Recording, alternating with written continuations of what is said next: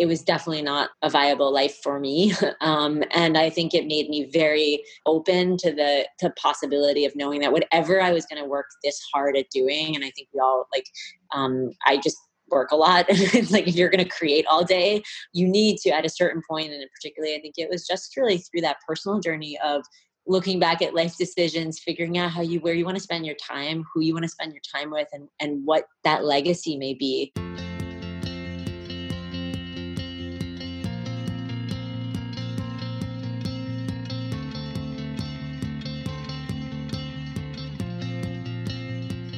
Hey guys, welcome to Active Ingredient, the podcast. I'm your host, Sophie Wheel, and I'll be taking a deep dive into why people do what they do and what it is that drives them. I believe every single person has an active ingredient to them, aka a purpose, and all we have to do is uncover what that is and activate it. I'm looking at people across the board with fancy titles like editors in chiefs, founders, and CEOs to under the radar activists who are changing the world one person at a time. I want to get to the bottom of how they first discovered their passion how they channel their talent consistently, and ultimately, how their active ingredient is making the world a better place. This week's episode is with Ara Katz and Dr. Aza Gadir, two powerhouse women behind Seed, an innovative consumer health company focused on the microbiome, which is the collection of trillions of microorganisms, which are mostly bacteria, that live in and on the human body.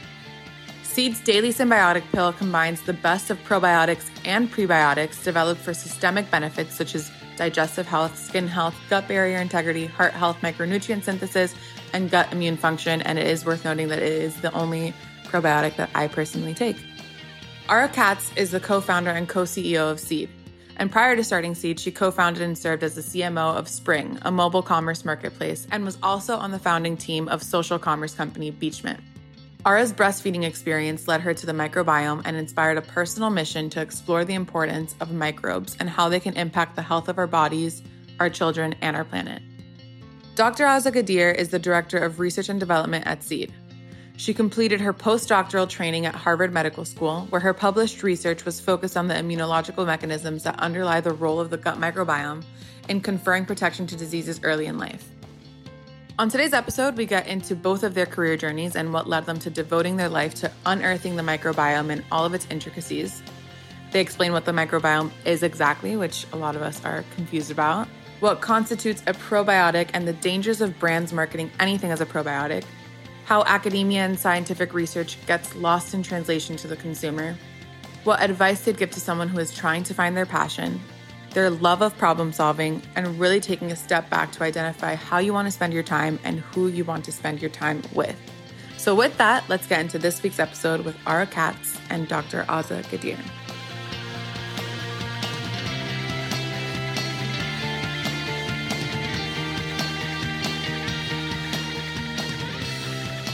So, I want to get into seed and everything about the microbiome. But before we get started, I always kick off the podcast asking what you were like as a kid.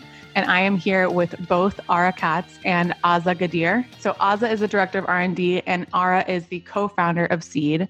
We have them both for their expertise. And before we get into Seed's journey, I would just love to hear from both of you what you were like as a kid. Maybe we'll kick it off with Aza and um, then we'll go into Ara, but just kind of getting an understanding of what you remember of your childhood and if there's anything from what you remember as a kid that you feel like translates into what you're doing today.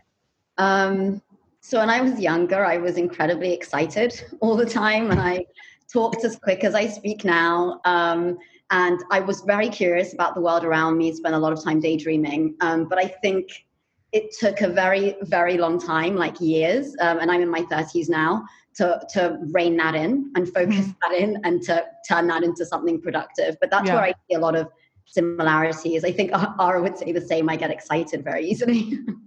Were you a big fan of science? Yes. So I always, from a very young age, would ask a lot of questions and was very curious. Um, but again, I think it took years and years to realize that it's great to have really good ideas and daydream and brainstorm, but you have to be able to like maintain focus enough to be productive. Right. And to I like turn that, that into something. Yeah. Amazing. And Ara, do you remember your childhood? And also, like, if you do, do you think that there are things about your characteristics as a child that translate into what you're doing today? I love this question. As I wish, I, I wish I knew you when we were when you were a kid. um, Yeah, absolutely. I so I was always a storyteller. In fact, I literally just like the other day, my dad sent me. Um, um we used to make like movies in the like tape to tape VHS. Uh, a lot of times, like in the weekend mornings, um, and like make different like st- stories um, and build a lot of things. So I I always loved storytelling, and I was always like, incredibly curious. I asked a lot of questions. I was a bit snarky about it. I think when I was little, I, I got kicked out of Hebrew school, and definitely before I got put in another school in like about fourth grade, my I would get into it with teachers about like why things. Um, and so maybe I'm I the exact same way. Like if there's not an actual reason for doing something, just for the sake of doing it, like why are we doing it? Yeah, I, I wouldn't say I was always great with authority. um, because I, I didn't understand the why. Like I, I think that was definitely a through line. Um, but there was instead of always just going creative route, I think I also look back and I realized that I definitely had the hustle early. Like I was selling uh, like I had a little t-shirt business in fifth grade where I was like selling and then a portion of the proceeds would go to like these rainforest collectives and like Wait, I remember that's like making- very, very in line with what you're doing today. I really just like remember yeah so I think I just kind of had like a bit of like the tech and like the hustle a little early like I was very curious about technology and and and why and then that always kind of manifested in storytelling so I, I think yeah I, absolutely for sure I, I ask questions a little less obnoxiously now hopefully No, but I mean, I think that a, a common thread that I've seen with a lot of um, founders of companies or brand builders is that curiosity and questioning authority. Like both of those things are a common denominator with a lot of people because if you're building something, it's because something maybe exists, but you're making it better. So you've asked, like, why is this not this way? You know? And um, I feel like curiosity is just generally what drives a lot of amazing brands today. So I would love to kind of get a snapshot of both of your career trajectories um, and at what point you guys both met in the process of seed. Um, Aza, you want to kick it off? Sure. Um, so I always thought I wanted to be a dentist because my mother Okay. was a dentist and her dad was a dentist. Um, and You so great I- teeth. yeah, thank you. So I um, I decided as a teenager that it was the perfect field for me because it's both creative and scientific. Um, something that people I don't think appreciate dentistry for, like how creative and aesthetic it is. When I was a teenager, I applied and I was really, really excited, but then I didn't get the grades and I was devastated because it was like the day before, like a, couple of weeks before college was supposed to start, and and I didn't get the grades. And so when I was asking around, everybody that I spoke to said that immunology was the hardest part about doing dentistry. Um, that it's squished into like a semester. Most people aren't good at it, and it ends up impeding your career trajectory. So I decided that I would do immunology, and then I would transfer over while I was in college, and just ended up falling in love with it, the discipline. What Uh, about it? I liked how specific it was, and I liked how domino effect it was. That it was. I always felt that it was. It's always been underappreciated a little bit how everything kind of emanates from it, and that like one little glitch can actually cause a lot of downstream issues. Um, but in particular, I remember um, sitting through a lecture with a professor called David Isenberg, who was a lupus expert, and I didn't really know much about lupus other than I saw it on an episode of America's Next Top Model. True story, I did. And I was like, wait we just have to like let me just interrupt for one second Aza has a PhD from Harvard and she loves reality television. I, I just That's the best type of person. I no, will say I will say that I do have a postdoc from Harvard, but Okay. Um, Let me preface this with I do love reality TV. So I just remember sitting through his lecture and being like, this disease is fascinating. Um, and so I actually ended up doing my PhD in lupus. I, I sent him, I went up to him after the lecture and I said to him, I'm just really interested in why women get this more than men. And then um, he said to me, We don't know. And then he ran after me with his card and said, Email me because that's a question that's been bothering me as well. And so I emailed him and ended up doing like a six week internship with him. And then he offered me a PhD at the end of it. Like I applied, but he was like, I think you should apply for this. And that's wow. how I ended up getting it. Yeah. that's so cool. Yeah, that's really, then- really yeah. cool. After that, I just ended up, so I, I worked on lupus for my PhD, and then I ended up working in food allergies. It was a microbiome story. And then from there, I found seed. Um, so just to like tie it back to like this big lupus question and why it's more prevalent in women, what did you learn? And like, is it related to the microbiome? So I actually, my PhD wasn't on the microbiome at the time. The field was way too young. Mm-hmm. Um, nobody was really focused on it, but a few observations. So when I was doing my PhD, I was doing it on hu- like humans. So I wasn't working on animal studies. It was humans with uh, lupus.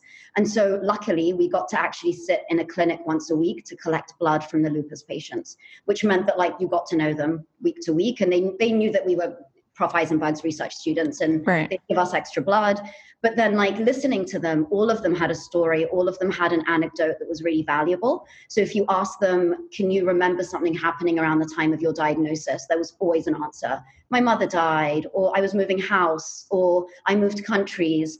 And so when we would talk about it, when like as scientists we talk about it, the one answer would always be, um, it's hard to measure the anecdote because science at the time, especially then, has been so one size fits all mm-hmm. that it mm-hmm. was like it's hard to man- measure the anecdote. It's I, we know that no two lupus patients look the same, but what, what are we going to do? We can't take we can't. This person said they ate this one meal and it changed everything, and how are we going to measure that and treat that? Um, and so it was during my postdoc actually. I started with kind of a food allergy story and an immune system perspective of it. And then as we were doing that research, it became increasingly clear that the, the microbes in the gut were playing a role in triggering the immune in um, triggering the immune system. So it was a, a, two-way relationship. And then that's how I kind of got lucky, and my story kind of ended up being a microbiome food allergy story. Um, but to tie it back to my PhD, it was just great because I feel like the microbiome gives us a measure of that anecdote. It's a way to be right. able to see how like environmental impacts can like directly impact your microbes, which then have a direct impact on your immune system. And I just, I love that entire story together. Ara, we're going to get to you in a second, but I just want to hone in on the fact that, like, you specialize in this. You could have continued to go down a research path for the rest of your career um, or gone down 8 million different roads. I'm curious to know why you thought that the most impact that you could make in that field would be to work in house for a brand that's making probiotics. Yeah. Um, so when I was finishing my postdoc and we had discovered like our group had discovered this story, this whole immune system, microbes that are missing. Um, you put the microbes back in, and then you can actually induce an immune response that can protect you against food allergy early in life. Um, I started to think about where I wanted to go next. And, and I really did love research, but I think the thing that can be difficult about research is that it's hard to get the information and to pull it out of the bench. Like you make these findings, you publish them, and everybody else in your field sees the value, but nobody else really understands. Um, it takes so long for the world to get it, yeah. And why it's important. Um, and so I did want to try industry for a little while. Um, and my perception was that at the time, again, the microbiome was a field that had been kind of launched by microbiologists and people who really understood the bacteria, um, but didn't necessarily have an eye on disease. And there were only a, a handful of groups who were looking at the system the other way around. They were looking at like what's what is this disease and how does the microbiome play a part, as opposed to what are these microbes that we have in and on us. It's more what what do they do when mm-hmm. you into people. Um, and so when I started um, thinking about where I wanted to go, and, and I was looking around different microbiome companies, I really wanted to work for a company that kept an eye on disease and was interested in the immune aspect of it. And, and the eye was more kind of long term, like what can we do to kind of shape these microbes? And the, out, the outcomes that we're interested in are all immune related, they're all disease related. Um, and so I, I, was literally having brunch with a girlfriend, and then she mentioned that Seed had launched, and I shamelessly stalked her on. I left it on on purpose, and I was like, I, I want her to know that I'm looking. Oh my god, I love that. Yeah, and there was there were synergies when we talked, and yeah. And I remember, I remember sending your ping like your profile to like Raj. Like it was just it was such a perfect. It's one of the the beauty like of all the things that social media is maybe not great for. Obviously, things like LinkedIn are extraordinary because there's no great story other than Aza ping me on LinkedIn. Wow. Um, so amazing.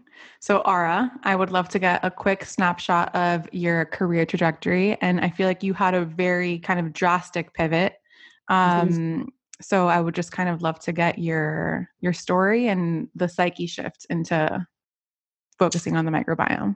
Yeah, it's you know, it's it's it's funny. I, I, I everyone's always like, "Oh, it's such a big pivot," and I'm always, you know, it doesn't like feel feel that way, right? Um, because I've always been so curious about this, and um, and and and so curious about science and biology and, and really health. And I think kind of to that qu- line of questioning, my my mom uh, died when I was 17, so like I was researching clinical trials in high school. So like to me, like I had always been incredibly curious about um, the scientific world and, and even in academia kind of had worked a little bit um, in like the translation of like some of those more future looking technologies in science mm-hmm. so um, i i for me it was always just like and the the microbiome and specifically and the reason you know i think particularly like i guess this is where a little bit of that re- rebel uh, I, the question asker comes from is that i think most of what i have have worked on was at least always at the either from a narrative or storytelling perspective,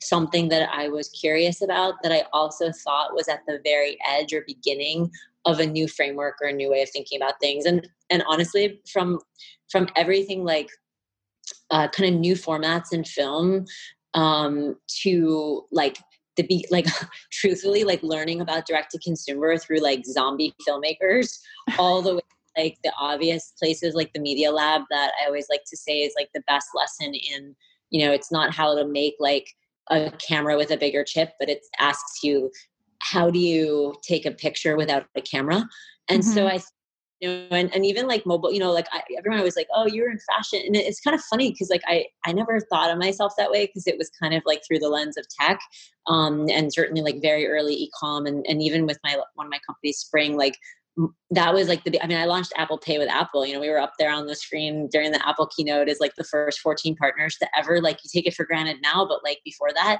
you didn't just touch your button and pay for things. Right. And you know i kind of never to me like that's partially why I, I didn't never looked at it as a big pivot because i in my advising and kind of side life had always kind of been able to pursue intellectually and academically kind of some of the things i was curious about and particularly where like design intersected with these and and to, to as a point like so much of science and tech like the the extraordinary innovations and the discoveries and the things that happen truly just don't have their impact because of how they're communicated like it's it's it's kind of incredible like it and and um and it is often industry that can then make that bridge because they speak to kind of consumers mm-hmm. and so um, or to humans. And so and, and the public. And so um, i really started to see that and then I, I think i had always known i'd end up in health in the body.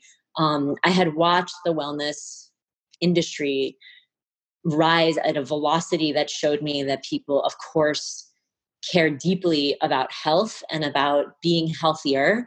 But 4.3 trillion dollars and you know as i can say this like probably too from her immunology perspective is like it's not like we're getting it's not like we're now starting to stop dying from non-communicable diseases. They're only getting worse right? Right. So this correlation that like wellness grew and like now everyone's focused on preventative and holistic health and like now we're getting healthier. Like that's not the data that i see. Now granted the consciousness is starting to trickle. That that is incredibly important and really big conversations about that and how that particularly for uh, populations that I think have been and communities that are left out of wellness, mm-hmm. quote unquote wellness. Uh, I think like important conversations about how some of the ideas from wellness can now be applicable, like you know, more accessible. I think are incredibly important, and of course, that always has to start somewhere. But I really still felt like everything what Peter Thiel refers to more as tinkering and nothing was zero to one. Like it's kind of like like as I said about like her thinking about like her moment of like the immune, the immune system. Mm-hmm. For I was pre- I, I had had a miscarriage. I got pregnant very quickly. I was the the internet knows you're pregnant. People give you unsolicited information. Everyone tells you, and I'm just like, and going back to like those obnoxious questions when you're little, it's like, where do you guys get this information from? Like, it's like biologically impossible the things you're telling me, um, and not all of it, but a lot of it. And I think a lot of what we realized we were learning about our bodies was coming from marketing. Mm-hmm. I was like, and, and when you start to understand microbes, the role they play in an infant's early development, which, I, you know, we can talk a little bit about as we, as we, if we want to dive into more of her research, like, like to me, it was, that was the perspective shift. Like once you know about microbes, like you, it's like seeing the matrix and you can never unsee it again. and you can never not think about all these things that are possibly impacted by it that they impact that they could be used for. It's like it literally it's like it's almost i don't know as if you feel this way but it's like it's like living in another world that you know something that you wish everybody else knew. Yeah. and then to me when i started to think about it wasn't like oh i saw a big opportunity white space in gut health. It was i could spend the next literally the next decade or more of my life understanding this invisible world and all the ways that you could actually make a tremendous impact. And I think like at a certain point in your career existentially, and you start to have, you know, for me, I, I having a child and having made things that I'm proud of and they were intellectually interesting, but I, I wouldn't say like intellectual or existential alignment. Um, you know, you just want to do something that's really meaningful. Um, and I, I want to talk about that a little bit more just because the, the, crux really of active ingredient is identifying that point right like or coming across information that you can't unsee and you can't stop thinking about it and like de- determining that that's what you want to spend the rest of your life doing. What i guess my first question is how did you first see that? Like at what point in your career where were you in life that you first your eyes opened to this whole other life of the microbiome? And then second what were the steps that you took and or, or how did you decide that that was the route that you wanted to take? And then what were the steps that you took to make that your reality because whether or not obviously like you you i'm sure loved research and work but from an outsider's perspective that is a massive pivot you know and like for someone that's listening that sees your career trajectory the yeah. the interesting part to me is like at what point did you shift and at what point did you create an entire company that's changing the game for it well first of all like you don't do it alone right so i think mm-hmm. i think people sometimes discount that you know different humans come into your life and i think that they help codify or help you know so so a lot of it i knew about the microbiome and micro like just from like being an avid reader and like you know you spend enough time scientific american year even over the years and, and, and like as this point like when she was doing her phd like it was early but there were like little things here and there that were like kind of popping up that um that i think and and, and actually interestingly enough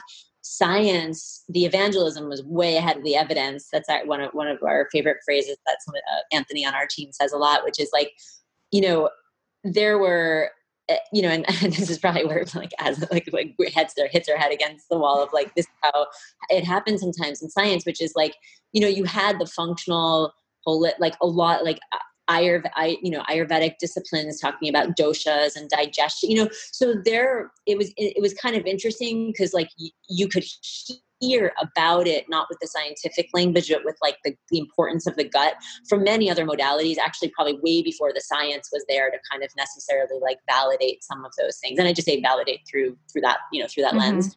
Um, and so I think in a lot of ways, I, I don't think it was that like I heard about it and it was like, aha, as much as it was, when I was pregnant and then I met my co-founder Raja and we really started thinking again about it was really that like zero to one conversation. Like what is that first principles of all of this stuff that's happening that you could build a platform, you could build um, an extraordinary company that could not just do great science, not just like pop up a good probiotics brand and like, you know, which which again with my background, like probably could have just licensed a bunch of stuff and done it that, you know, didn't need Raja right. for that necessarily, but I think it was what really could you do if you thought this like big vision of like the future of like microbes? Um and so i think in a lot of ways it was the the I think sometimes these things are like if you've ever if you've ever read Elizabeth Gilbert's um, book Big Magic, it's like you know I think sometimes there's like these these like things that are unconscious that are coming from different places. By the way, science is not immune to this either. You know, it it, it we get cues from all over, and so I think it wasn't like one specific moment, but I do think that uh, when I had my miscarriage, I resigned from my the company that I co-founded. I it was definitely not like a viable life for me um, and i think it made me very like open to the to possibility of knowing that whatever i was going to work this hard at doing and i think we all like um like i just work a lot like if you're going to create all day like you need to at a certain point and particularly i think it was just really through that personal journey of miscarriage pregnancy looking back at life decisions figuring out how you where you want to spend your time who you want to spend your time with and and what that legacy may be. Um, and so I don't think it was one specific moment, but I would say meeting Raja, I don't think I would have started Seed without meeting him. Okay. At what point or how long were you feeling this level of unfulfillment that you like I, I just i'm curious to know how long you're feeling that for because a lot of people listening may have been feeling this type of feeling for a very long time and like was there ever like a straw that broke the camel's back that you were like okay i need to create space to really identify what this is i i you know i i really think um i i think that there wasn't the answer is I I think there's and maybe this is just what happens in your 30s too. it's like you do start to have like a sense of what is this all for? Like what are what am I doing? Right? Like the 20s is kind of finding out for a lot of people, not to make generalizations, like who you are. And then the third the rest after that it's like, well, what are you gonna do about it? And I think um yeah, I, I think that I wouldn't say that it was I wouldn't call it unfulfillment because but I would say making decisions from the wrong place which is a little bit different right? And I, I, think there's you know there's ego involved in that. There's um, other cues and kind of unconscious things that i think just it's very easy to just keep going because things naturally progress unless you change a course and really like I, I have to say it was my miscarriage that honestly probably was that that moment of um if there was a, a pivot, so to speak, or there was just kind of that cue, I, I, think that was that was very much because I think it was just a, you know, I don't, I don't, I try not to extract a lot of symbolic meaning out of everything um, because I think it's a little well, that'll dangerous. Definitely make you take a pause for sure.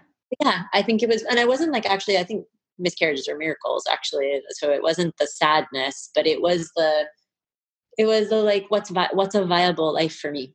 Um, and if you're going to work this hard like what's it for A hundred percent well thank you for sharing your story for sure very impactful and i'm sure a lot of people listening can relate to having that kind of feeling of i'm putting so much in every single day but at the end of the day on my tombstone or what people remember me for like was it worth it you know?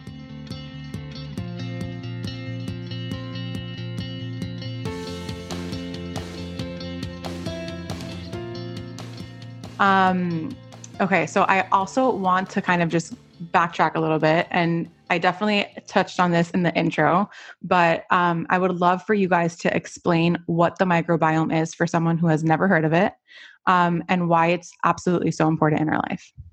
Either of you can answer that question, but Aza, if you want to answer. Yeah, sure. So, um, so the microbiome is the genetic material of all microbes. So this is actually bacteria, fungi, and then also protozoa and viruses. Okay. Um, even though when at seed we're mainly focused on the bacterial microbiome. All of these things together actually make the microbiome. Um, and so they live both inside and on you. So any surface on your body has some bacteria which we call commensal bacteria because they it's a bidirectional relationship. For the most part they live there peacefully. You won't notice that they're even there. Um, and so the microbiome is just the collection of the trillions of these microbes that live in and on, and on and inside us. How does that affect us in our day to day? Like, why is it that we also don't get that from our diets already? Mm. Like, why is it something that we have to supplement with, I guess? Yep. So that's a that's a good question. Um, so I can answer what probiotics are, and then okay. And so, so probiotics are um, live microorganisms. It's, it's a very strict definition, actually. They're, they're live microorganisms um, that will confer a health benefit when they're consumed. So they, they can't just be bacteria that you've discovered. They have to be bacteria that we know when you put back in humans actually confer some of a, of a uh, somewhat of a benefit. So to, to give you some examples, like some of the bacteria in our gut help digest food, some regulate our immune system, some actually protect against other bacteria via different mechanisms mm-hmm. and to prevent disease and some will actually more directly provide vitamins that our bodies use so things like vitamin b12 vitamin k these these are things that we know are produced by the microbes in your body and that there's a benefit that's conferred to the host how do you mm. test for efficacy? Like, how do you test to see if that has been proven in someone that's taking um, the synbiotic, for example? Um, I can also, Sophie, I can also just mention a couple other things just to put it in perspective too. As I was saying, like, you know, there's about 38 trillion microbes in your body. Um, that that's roughly a, about 50%, so about one to one with like your human cells. It's about not not that they're more important. Um, so so you're saying not, half of us is that Yes, but it's um it's not a stat that we should like sensationalize because you're okay. human important things and there's uh, that as I said like kind of don't don't are commensal like they you know they're not they're not as impactful as some human cells so they're not like one to one in all of their function and importance.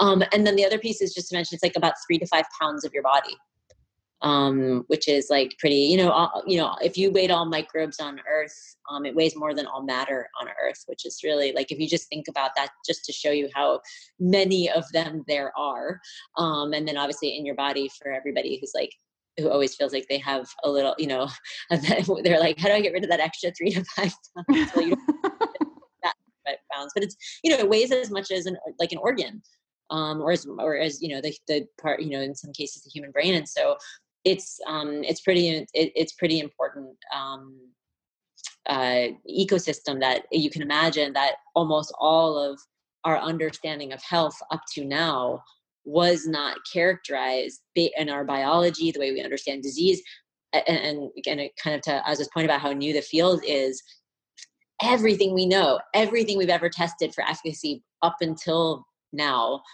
never considered that whole ecosystem. And I'm not saying that every single thing has to, but just to say that, um, you know, it's, it's, it, that's kind of when you're asking me a little bit about the why, it's like, it's, it's kind of like an entire, you know, it's the three to five pounds of your body that we didn't, it's called, a lot of people call it, a lot of in science, sometimes they refer to it as the lost organ. Just kind of interesting. Oh my God. All right. So how do you guys go about testing for efficacy and for a consumer that's taking it like it's something that I take every single day and maybe not something that I necessarily feel in my day to day. I feel like I'm doing something good for myself. And I have definitely been, I, I, mean, I've researched and read as much as I possibly can on, on the microbiome and brain gut health connection and all, all the reasons why I should be taking a probiotic. But for someone listening that maybe is not doing it, like why do they need to do it? How do you guys test for efficacy? And why don't we get probiotics in our diets already?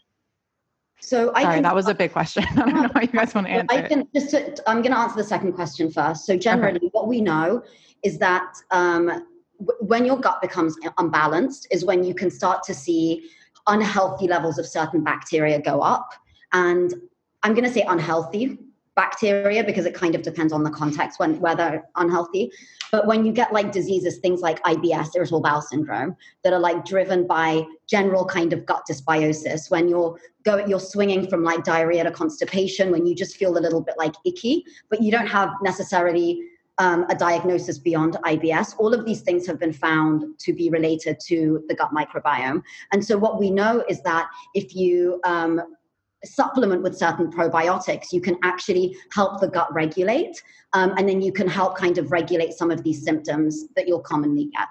How long does it take if you have like a gut that is completely haywire right now? How long does it take once you start taking a probiotic daily to see results?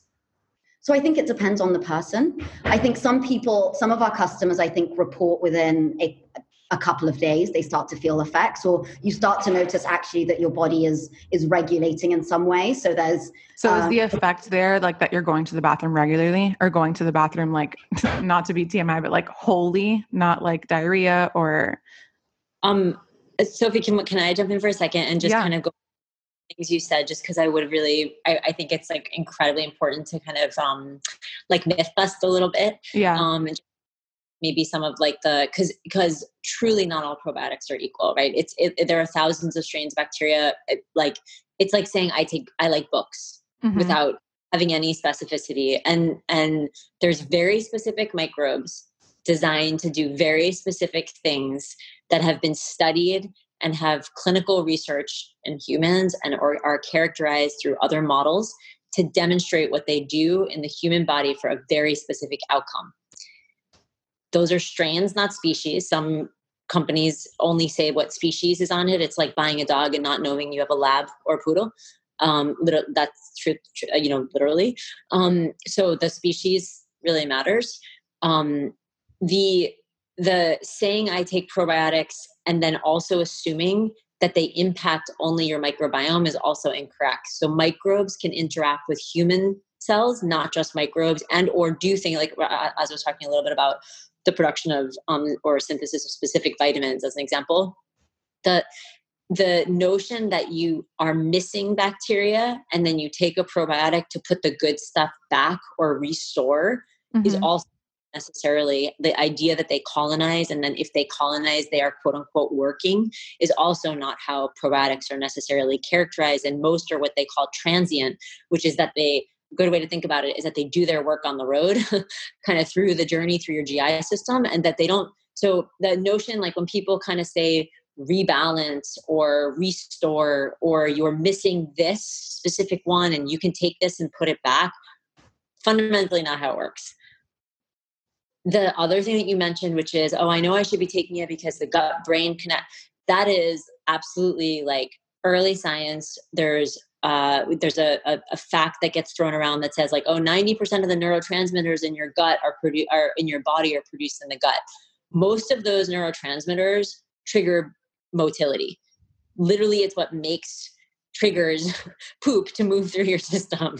So, like, a, there's a lot of sensationalization. We make zero gut brain claims. Now, there's also a lot of information out there about gut brain that gets a little bit conflated because people, when they re- there's some thoughts and, and this is also like um, sometimes comes up with some of the correlations or leaps that people take around with autism too which is that the imp- probiotics are so well very well characterized specific strains are very well characterized by this at this point to have very specific um, impact on digestion and gi health mm-hmm. which if you are somebody and there's about over 60% of americans have on the spectrum of gi discomfort or, or disorders there's like a lot of people experience that what we don't know is that those are also so impactful to quality of life and how you f- feel and it's not to say that there isn't a connection but i would just say that there's also some we we don't know yet is that by increasing and making digestion better and improving gi health is that part of like that relief right. is that what also increases quality makes you quote unquote feel better right and just I only reason I wanted to jump in was because I didn't want us, anyone to think that we were making gut brain claims, and I didn't want to over sensationalize that. That's so and interesting I, because that is literally like from what you read on Mind Body Green, what you read on literally any source of anything that's talking about the microbiome. It's talking about the connection between your gut and depression and anxiety, talking the connection between just serotonin levels, like yeah, that's out said, there. I will. I will. Add, oh, sorry. No, I was just going to say it's not that there's no. So let's take microbiome research and probiotics totally separate. Yeah. The taking a microbe to do something in your body is probiotic. Mm-hmm. The correlation and the understanding of how your microbes play a role, and I'll let Aza talk now too, because she knows much more about that. That's characterizing that is totally separate. What happens in marketing and communication right now is they just get mushed together and they are as you can correct me if I'm wrong, but they're like it, my my perception is that they are fundamentally separate. Got it. Wow, my mind's blown. Um, no, what I was just going to add is that there is like a growing body of literature that will support and kind of characterize this gut brain connection. So we know that there are associations between kind of gut dysbiosis, depression, autism, things like this. We know that the same mechanisms that kind of trigger that Ara touched on dopamine, GABA receptors, cortisol, oxytocin, all of these things that we know are like gut brain related. We mm-hmm. just don't necessarily know the how yet. We don't know the details of it yet. And so that was the only thing that I would add to that is that the research yeah. is still early. But it, it is there isn't it's not that there isn't a connection, it's just that the research is too early to make any claims. So, how did you guys identify what strains you wanted to have in your first product? So, I was no, gonna, we went to the literature. We like we went in and and we did very. This is usually how we start any of our projects. We go and we look and we see. We look at peer reviewed science. So that means that it's science that's been written up in a paper and has been sent out to other experts in the field that don't work with you, and then they skewer it, and then they either say do more of these experiments to prove the point, or they'll say this research is rubbish, don't publish it, or they're like this is great for now, let it go out into the world. Um, and so we go and we look for peer-reviewed science. So so we go and we look at we looked at all of the literature that had been published on any strain. Um, we tried to keep a focus on clinical trials, so strains that had been shown to confer benefit compared to a placebo in like large cohorts of people. Mm-hmm. And that's how we selected most of our strains. And a couple of our strains in there, we did do um, just in vitro work. So, for example, we took cell lines or we just did mouse work, for example, to, to take a look to see, or other groups had done that work. But um, we selected all strains that had strong scientific validation for selection. Mm-hmm. Yeah, and, and and we're continuing. I, I would also say one of the differences of us versus um, you know i think a lot of companies that maybe just license things um, to be able to make structure function claims and launch them is that you know science doesn't end with a launch for us. Um, it continues. And so uh, we have four clinical trials that are starting on the daily synbiotic um, that we'll be talking about soon. That's um, so exciting. two other papers that are being published um, actually three, three, uh, three now. Um, uh, got some actually can't say anything, but we got some crazy data this morning that were. Oh my god! I cannot wait. In, incredibly, incredibly uh, excited and proud of, and um, you know, reflective of like why it makes sense, why just why it plays makes sense, why you just should play the long game and develop technology and do and think about how to solve some of the the bigger challenges and um, it, it, it was certainly at the sacrifice of some short-term gains but um, i think based on the data we saw this morning i think like we're just incredibly excited incredibly excited about when is that coming out? I'm so excited. I would say probably in the fall sometime. Okay. Wow um, i can't wait. well, yeah I was going to say the other part of it as well is is delivery that we really tried to put effort into, which is it's not just important to pick the right strains. You have to show that they're getting to the small intestine and, and surviving stomach acid. And so with every batch or with any product that we come out with, we have two sides of this. We have our scientific team that makes makes sure that the science is valid and then continues the research past launch. But we also have members of our team that are focused on making sure that the delivery, that they're surviving.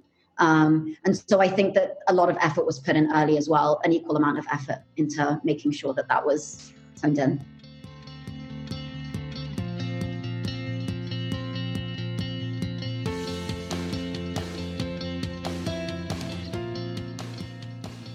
I'm curious to know, and this is also just like this may be a very uneducated question. I'm just curious, and I can't not ask while I have you both here. But with being in the era of COVID and the fact that we're not seeing as many people, we're not exposed. I live in New York. I'm not going on the subway. I'm not touching the subway pole. I'm really just like confined to my apartment in a few places. What are your thoughts on our immune system when we start reintegrating back into society? Is there something that we should be doing proactively to make sure that we're helping our microbes readjust um, to the, I guess, back into normal life? So I would say that the immune system and the microbiome are way more resilient than I think a lot of people give them credit for. Um, I mean, generally speaking, your immune system is very efficient because you're literally being hit by like thousands of things a day and it's mm-hmm. able to like control it. In the era of COVID, I would say that you still have microbes in your house, you're still going out, um, this is a very short period of time on the scale of things. And I don't think we can say with certainty that it's not having an impact, but it's unlikely because we're still you're still going out. You haven't sterilized the wall of your house. You still right. open the window. It's just um, like in comparison to my normal life, I feel like I'm just not. It's absolutely nowhere near the same level of exposure. And like my friends and I were talking about it. None of us have. I, am someone that like unfortunately I, I'll get a cold like once every other month. I haven't gotten a cold this entire time. And I'm obviously super hyper aware of everything I'm doing, touching who I'm seeing, all those things. Yep. And I just, I, am just so curious to know if that's going to, what's going to happen when we are all back or going yeah. back to seeing each other. So I, I, I will say that again, because of the resiliency issue, and because again, we're not sterilizing the walls of our house, and we're still, this is still a very short period of time. It's mm-hmm. unlikely um, but I, I, I know that there are groups that are looking into whether there would be effects, for example, in young children. You know, the early early age window, which is an important one, um, where it is important early in life for kids to see infective organisms, and that that helps shape their immune system. Um, but that's generally for people who may have given birth during this period of time where we're a little bit more sterile. Um, there might be long term. I hadn't even thought of that. That's so yeah, interesting. But then, but then at the same time, um, there have been some benefits to isolation there have been, like, for example, um, with I was reading a paper the other day that preterm births are reduced, that they're down a little bit. And the reason for that is just less activity. Like pregnant women aren't moving around as much. And so it's less likely that you're exposing yourself to something that's triggering. But again, the research is so early that all of the science will become clearer kind of in the months after. Um, but I don't think that personally this period of time again is so short and people are still encouraged to go outside go for walks that there isn't a huge concern um, that long term we'll see kind of an emergence of, of a lot of disease but time will tell. So we are obviously living in very interesting times. It has become more aware to me than ever that there is racism alive and well in the wellness space. It is from every single angle and i'm curious to know from both of your perspectives being in the wellness space what are things that the audience can do to address it specifically to the wellness industry? Like what is someone something that i can do as someone that works in the pr and marketing space in wellness to address it and be an active anti-racist ally? And is like i just want to know what it is that you guys are talking about within the seed family and how the audience can also apply it to their lives. I mean look these I, mean you know we don't always consider ourselves because of everything we do in the like wellness space but we're very of course aware and and have accountability in the fact that we do operate in that space and we mm-hmm. get that, that way quite often um, i only actually say that to make the almost the narrative worse which is to say that we work in health um, and science and in in areas that if you look at especially when you start looking at human clinical work like not just gender gaps but like the racial data gaps are pretty extraordinary. You can get downstream into disparities of disproportionate impact of certain conditions um, on uh, black and bipoc communities.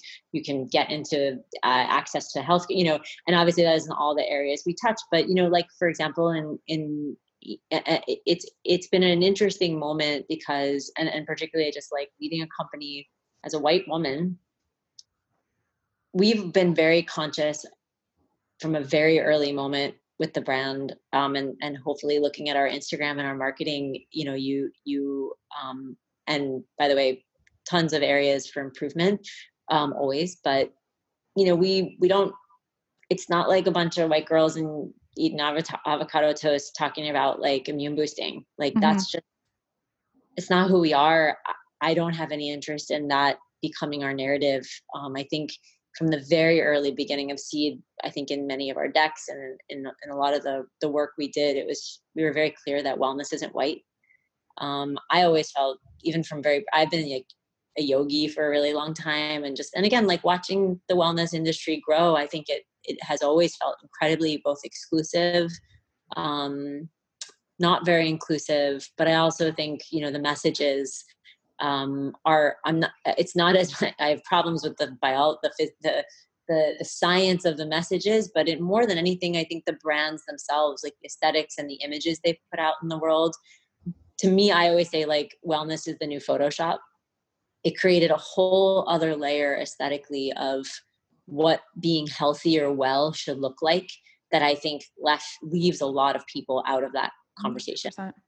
So I think if you ask me what I can tell you what we're doing, I can tell you some of the work we do, but I could also in, in your answering your question of like what can you do, you know, when we're agreeing to do podcasts as just as an example or be on panels, like one of our first questions is is like what's your how are you being inclusive? Like we reviewed your we reviewed your guest list to be honest with you. Yeah. Um, you know because because i think like it's okay to turn things down if someone doesn't um if someone hasn't like maybe shown up the way that you would like to show up but mm-hmm. i also world of cancel culture there's also calls to be better and to be very self-aware about that stuff too um, but i think a lot of it is like the imagery and the i mean these things are incredibly powerful cues more so than the things we can just kind of say or post like we posted a letter on linkedin. We you know we do these things and and you know what you post on instagram is like i don't that's not that's not allyship that's not anti to me that mm-hmm. it, it's show people your value system.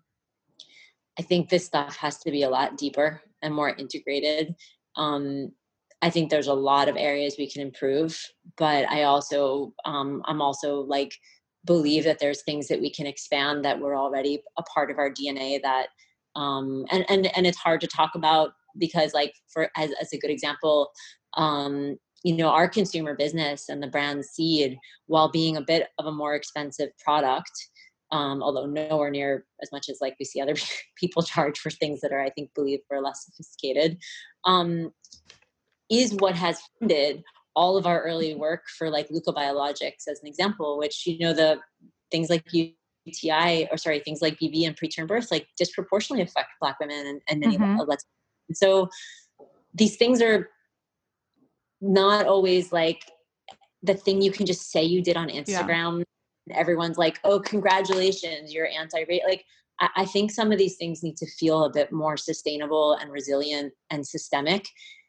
And honestly, I mean, like, I think that that point of research is massive when it comes yeah. to products, just just in that alone, you know absolutely and i think the other thing that that has come out of this period of time which you know i, I think anyone who is not been forced into like a period of deep inquiry in the last months um i probably question question also but like you know it it it it has forced us to like you know and kind of what i said about why we got excited why why the microbiome and why microbes are that t- that zero to one like to be honest with you, we've talked to all the DEI consultants, we talked to the HR, we talked to everybody. And like the truth is, is like these self identification surveys that you then just kind of post and kind of say, we need to either do better or pat yourself on the back.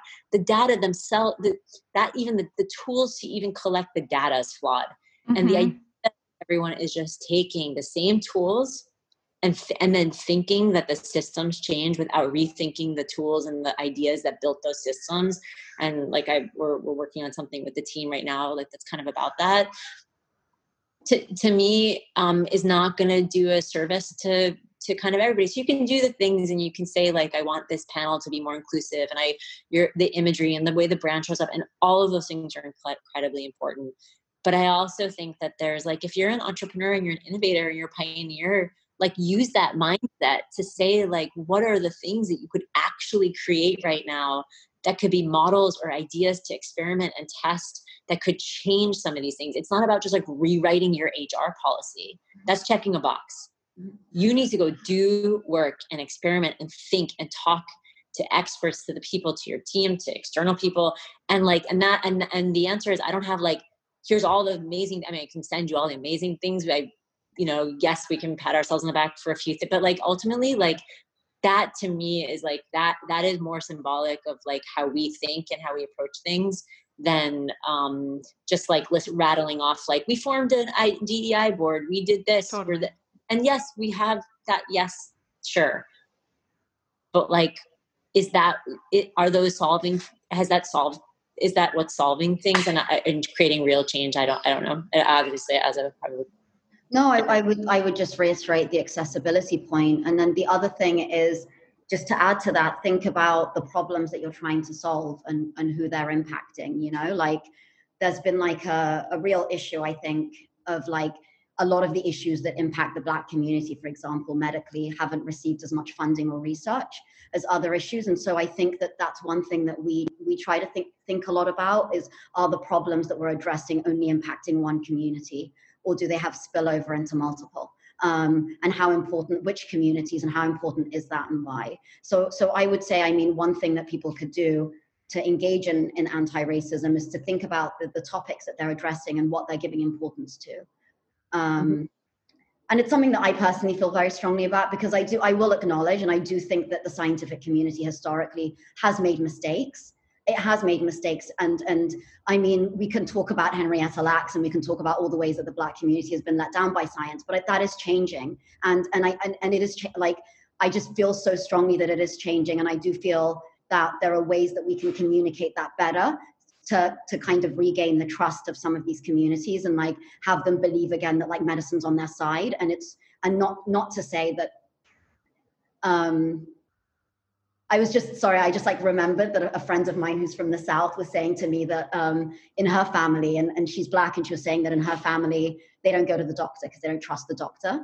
And I, I've been trying to like work with her to be like, okay, like let, us work on this together. Like, how can we get your grandparents to go to the doctor and, and to, to kind of rebuild that trust? And that's kind of what I'm getting at is is to show them that the issues are important. Mm-hmm. Um, yeah. Well, speaking on research and generally just who is getting who is a part of these studies and who is not part of, the, of these studies. I had Alisa Vitti on the podcast. I don't know if you guys are familiar with her work. She's a hormonal expert, and her whole thing is how women in their reproductive years are not included in research. And like, I don't even know if I'm going to have this question be a part of the podcast because it's like I'm just generally curious from your perspective. Like, is that entirely true? Like, are women in their reproductive years not included in research on all fronts in the health, wellness, and fitness space? I would even I, I would start even at a very basic level and basic science. When you're running an experiment, um, so when you're running a mouse experiment, for example, male like male mice are just like much easier to work with that's right? exactly why they don't have the hormone so like you can leave them in their cages for weeks and you'll get like very clear clustering and like responses whereas when you have like female mice and especially if they've been taken from different cages, they'll it's very up and down, right? Because of the hormone. So week two, you'll get a different result to week three, and and that's something that I think most women can speak to. That most, I mean, most women right before their periods get diarrhea and then it goes away, right? And that's mm-hmm. a, that's a thing, and there's science to support it being a thing. So I think it's it did. I I do believe that it started with it just being easier to include men in cohorts because like they were the, the hormonally there was just like much more stability with within the reproductive years. Um, but it's not acceptable. It's, it's just it's mind-blowing yeah. to me. And i'm like just trying to talk to anyone who is in any way an expert in the space. Like yeah. when i had her on my mind was absolutely blown. And i'm reading her book right now on the reasoning why women in the reproductive years are not included in research especially in the health wellness and fitness world. Like why are we being marketed to do HIIT in like high intensity interval training? Like why are we being marketed to do all these things that in the research there's no line in there that says that this was tested but it was not tested on women in the reproductive years when i'm Im- implementing it in my lifestyle as a woman in my reproductive years. It's mm-hmm. just crazy to me. So i just wanted to ask just your thoughts on that. But um generally speaking what is your hope with seed in the next few years? Like what what do you guys envision for the brand? So from a i mean from a company perspective I think we're going to move a lot of the things forward that you know I mentioned that are more on the kind of drug and therapeutic path, mm-hmm. which we're incredibly excited about. Um, on the uh, seed, on the consumer health side of what we do, um, we're working on a number of things that, uh, while we're not public about it yet, yet today, um, you can imagine that as we think about these different ecosystems of the body, the mouth, the skin, um, even um, nutrition um, there are areas where we believe like the application of microbes or using microbes to create a specific, um, for example, an ingredient um, could be really, really impactful. And so, um, so we're like, um, obviously this is the work that Aza oversees and um, I think we're incredibly excited to, to think about how we extend kind of the, um, the, our scientific approach that we took with our first product to kind of the rest of our pipeline and um, we'll start we'll, we'll also start um, working with practitioners really closely starting this fall. We've had so many doctors and practitioners want to participate and be able to um, offer seats to their clients. I think we're really excited about thinking about how we show for those communities um, of, of, doctors and, and practitioners. Um, and then uh, but really i think it's the next products and the areas of research that support those that i think we're the most excited about publications. I'm sorry. Wait, I'm actually I want to know for the person listening cuz like clearly I thought that I was reading the right things, but where should we be reading information about the health and wellness space? Like where can we trust? I think you can trust um I think there's some really like from uh, just from like a mainstream media perspective i can yeah I like can, if there's like a new trend coming out and i want to have factual knowledge on it, where do I go? There's a new trend coming out. Just assume that there isn't evidence partially. Yeah. Um, but but or just go into it and with the spirit of experimentation and being like, I'll try. Let me try it to see how I feel. Um, I think Vox does a really nice. I think the New York Times, um, Vox, the Atlantic, Scientific American, Smithsonian magazine even has really interesting articles um, in terms of like what wellness. I don't know. I, I don't know. I mean, I really like Jen, the way Jennifer Gunter speaks about women's health and like vaginal. Yeah. Um, I was I was just going to say this is kind of along the vein of being able to to to um, recognize misinformation as well. Is look at look at who's writing it. look at who's writing the article, wh- whether they're speaking firsthand check for, for, citations. I mean, some of a lot of the sources that are named actually do put at the bottom of their articles, they'll put references, which is why we, we, we will say they're trustable sources because you can trace the information. So you can go to those sources and then see if they were peer reviewed and, and who's talking about them. In general, I think a lot of people think the scientific community is this one force that all has like a single mind and agrees on everything and it's, it's literally not that at all. And one example of that is science twitter which is me you know? I, I, I love science twitter because i think it's actually communicating science really well. Um, so so if especially with covid where things were coming out so quickly that you, there wasn't even time for the scientific community to work out what, what was working and what wasn't. Um, on, sci- on science Twitter, you were seeing these papers come out, and then you could see other scientists in the field um, com- comment on them. And in real time like they would say this is an awful study and these are all of the reasons why. And yeah. so i know it's hard to keep up with. I know it's a lot of information but i do think that if if you read an article and you're thinking i don't know if i believe this or i'm not sure about the about the validity of this check the references at the bottom check who wrote it and if in doubt go on science twitter because I, I guarantee there'll be opinions. I, I would also i mean one of the things though just to say about that too is that, and because I 100% agree, but there are a number of publications and blogs that are getting smarter that about that. So they're using citations, but because no one would go to them uh, and read what they actually say, sometimes they're. Um, I found a couple that are saying the opposite of what the point of the article was. So, like, even there's a couple books that have come out that if you go on YouTube, like, some scientists have basically taken the whole book and shown that, like, even the very first citation in the book from like the functional doctor that knows all like is actually saying the very opposite of the thing because the, the what people sometimes do is they use the presence of a citation because they don't think anyone will actually go read it or check and if they did go maybe because of their they know how to make mm-hmm. sense of they wouldn't know that it's saying something different or that under those specific conditions maybe that's what was shown but it doesn't mean that that protein bar does X, right? right. And so I think, um, you know, in a, a, lot of ways, I think it's not so much, you know, because look, that sounds like a tremendous, anyone listening is like, well, that's a lot. I know, I'm like citations and this and that.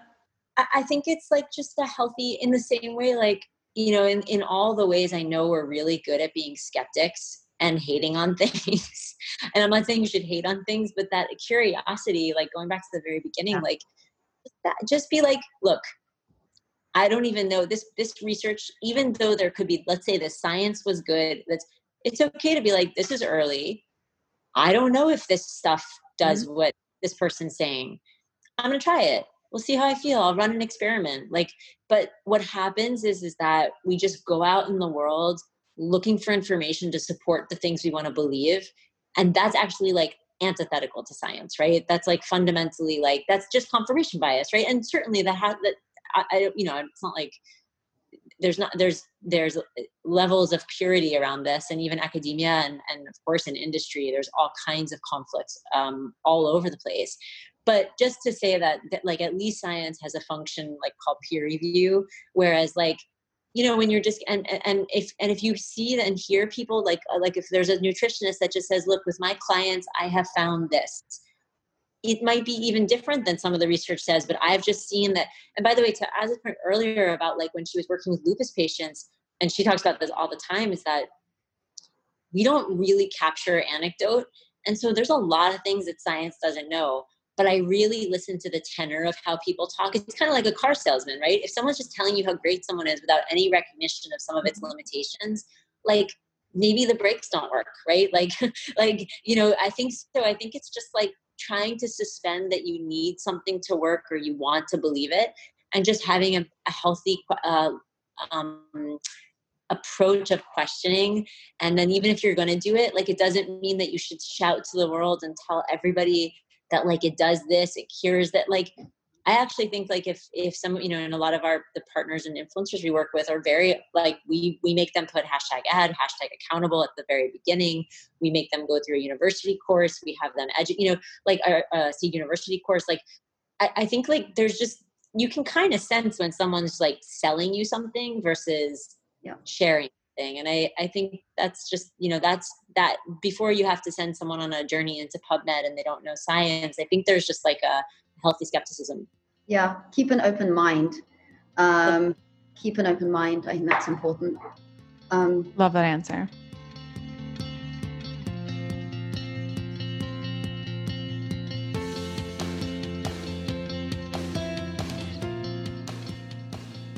So, this podcast is really for the person that's interested in career journeys and also just getting more knowledge on different things, uh, different health and wellness things. But I've really had people across the board. I've had magicians, I've had people really like all over the place.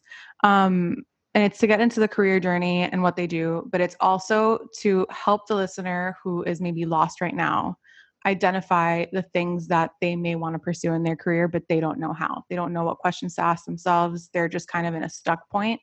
Um, and I would love to hear from both of you what your advice would be to someone listening right now that sees you. You guys are both clearly, in my opinion, very passionate about this, very passionate about this topic. And it seems like you guys are very happy with doing this as your life's work.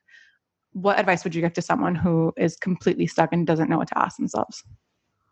So I, I, I was there for a very long time during my postdoc. I think that I I actually can't remember why, but I just remember feeling that academia long term wasn't an, an, option or that it wasn't something that I was good enough at. Um, and so I remember when I when I realized that it was because I didn't know what I wanted to do, and that's why I felt sad a lot. I started talking to people, and and I can't actually stress enough how important that was and how formative that was for me. I just, somebody gave me advice and they were like, talk to as many people as possible until you find somebody that you might want to be or some a career that you haven't even considered could be an option for you.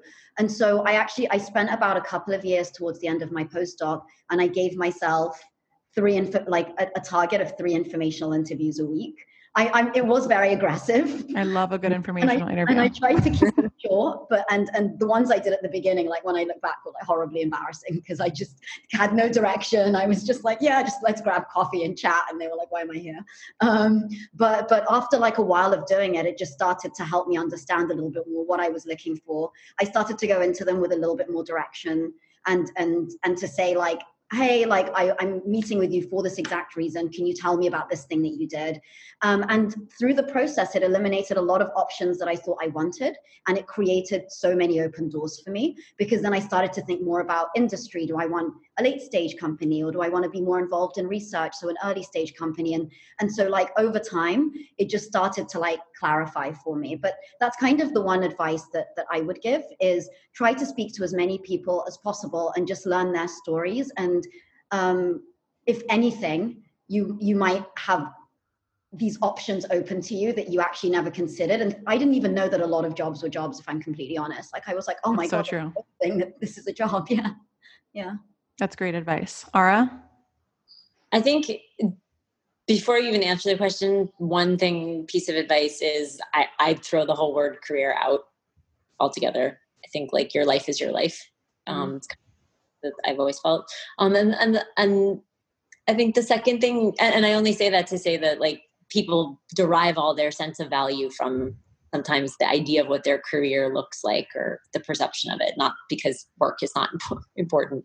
Um, I think the second piece, and probably the active ingredient for me, my, my when my mom right before my mom died, um, she gave me this little pin that said she didn't always follow the recipe, um, and I think there's a tremendous um, freedom that comes when you particularly in such a comparative culture with Instagram and just the perception that people are doing great things all the time. It's just, we have so much areas where we can feel so deficient. I think the reminder that everybody's path is so circuitous and there really is just no one one mm-hmm. way um, to do something um, and that your your way is your way and that's how it's going to go. And i think there's like a, a lot of anxiety and, and just like not feeling i'm such a mom i was going to be like yucky feeling.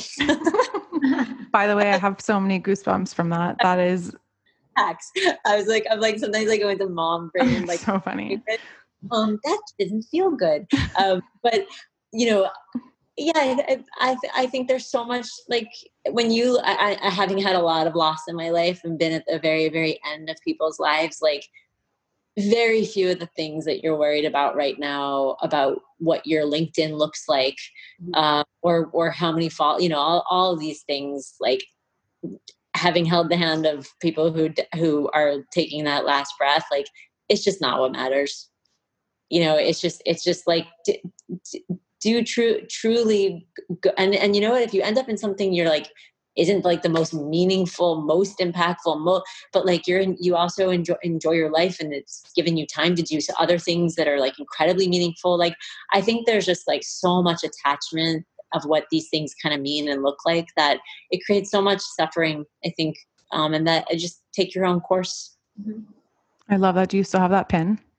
I do. It's uh, mounted to a little piece of wood that sits in my bedroom I mm-hmm. love that. So, what would you both say? I mean, you I feel like you've touched on it throughout the whole podcast, but if someone asks you, what is your active ingredient why you wake up in the morning excited to master the world of microbes? And correct me if I'm not using the right terminology again, but what is it that you feel is your driving force right now? I love answers. I just love problem solving. I don't know if that sounds like a really corny way to respond to that, but I really do. Like I I I do think that it's it's something that is a little bit inherited from my parents, but that um, hurdles are just another problem to find different solutions for. It's not always easy, and it's it's actually hardly ever easy but um, to not see closed doors as closed doors and, and and for me it's it's just another problem that i need to solve and it's not that it's not stressful but um, that's what gets me up every morning and i'm just i'm lucky that i have a job where i work in a field like the microbiome that's still quite early and there are lots of problems to solve um and kind of problem solving yeah, yeah. so like um taking some time and like I, I just love spending some time thinking and brainstorming and doodling um, and a notepad to try to think of of ways to solve problems. That's what I think gets me up every day. Amazing. I'd say I would say creating um, something and and like when you I wake up every day and I get to create things that have never existed before. Like whether it's a campaign, whether it's what we're putting out in the world, but you know, and, and I've, I don't do that alone, but um, yeah, like the process of creating um, is like, and particularly in an area where there's no there's no highway, like you're you're paving it as you go. Um, that that that's kind of extraordinary to me. Gets me up. So exciting.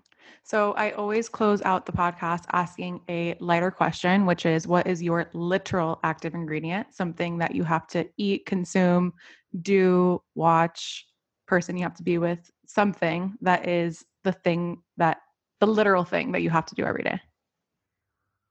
As it can't be reality television. It can't be Real Housewives. It can't be the real Ramona Singer. That's me. she was on my flight once, and like she's exactly what you would think, nonstop Chardonnay or whatever the wine is. But I'll um, cut that um, out. But I just wanted to let you know. yeah. Um, I mean, I, I'd say coffee, and also that I I try to call my parents every day even if it's for five minutes and even if they don't have time for me and even if it's a missed call on their phone i've realized it's not the amount of time that you're on the phone with them it's just that they see the call coming in. And i think that speaking to like my mom or my dad every morning or and, and also drinking coffee is something that i appreciate every day. Yeah. Mm. love that. I'd say um like like with being just being with my son i think i um and, and i think particularly now it's like in i would have never had like all this time with him and this like proximity and uh it's been a really silver lining to i think the last the last months but um to be able to see all that growth at his age because he's four you know four almost five like that's been um it, it really incredibly like that little feet in the morning and, and it's just like such a great you know and and i was really never somebody that was like I was not like I knew I wanted to be mom all my whole life, any of that stuff. But um, when they come online and you can start having conversations about things like the world, it's um, particularly right now, it's like pretty special. Amazing. Where can everyone find Seed, find both of you amazing people? Uh, seed.com for our for our consumer um, innovations brand Seed, uh, which is where you can also buy the Daily Synbiotic that we talked a lot about today. Um, at Seed on Instagram. Amazing. Do you guys want to? Are, are you both active on your personals or just Seed? Oh, you follow Azza for sure. I followed her. I did. On um, my my I, I love science Twitter. So if you're interested in, in the science that I'm retweeting, um, yeah, I'm on I'm on Twitter. So it's just as Azza Gadir. Yeah, perfect. And on Instagram at at Arakatz. Amazing.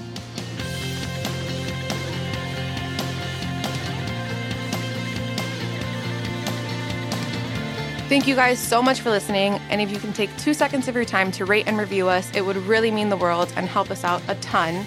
If you guys want more inspiration and quotes from the episode, you can check us out on Instagram at Active Ingredient. See you next week.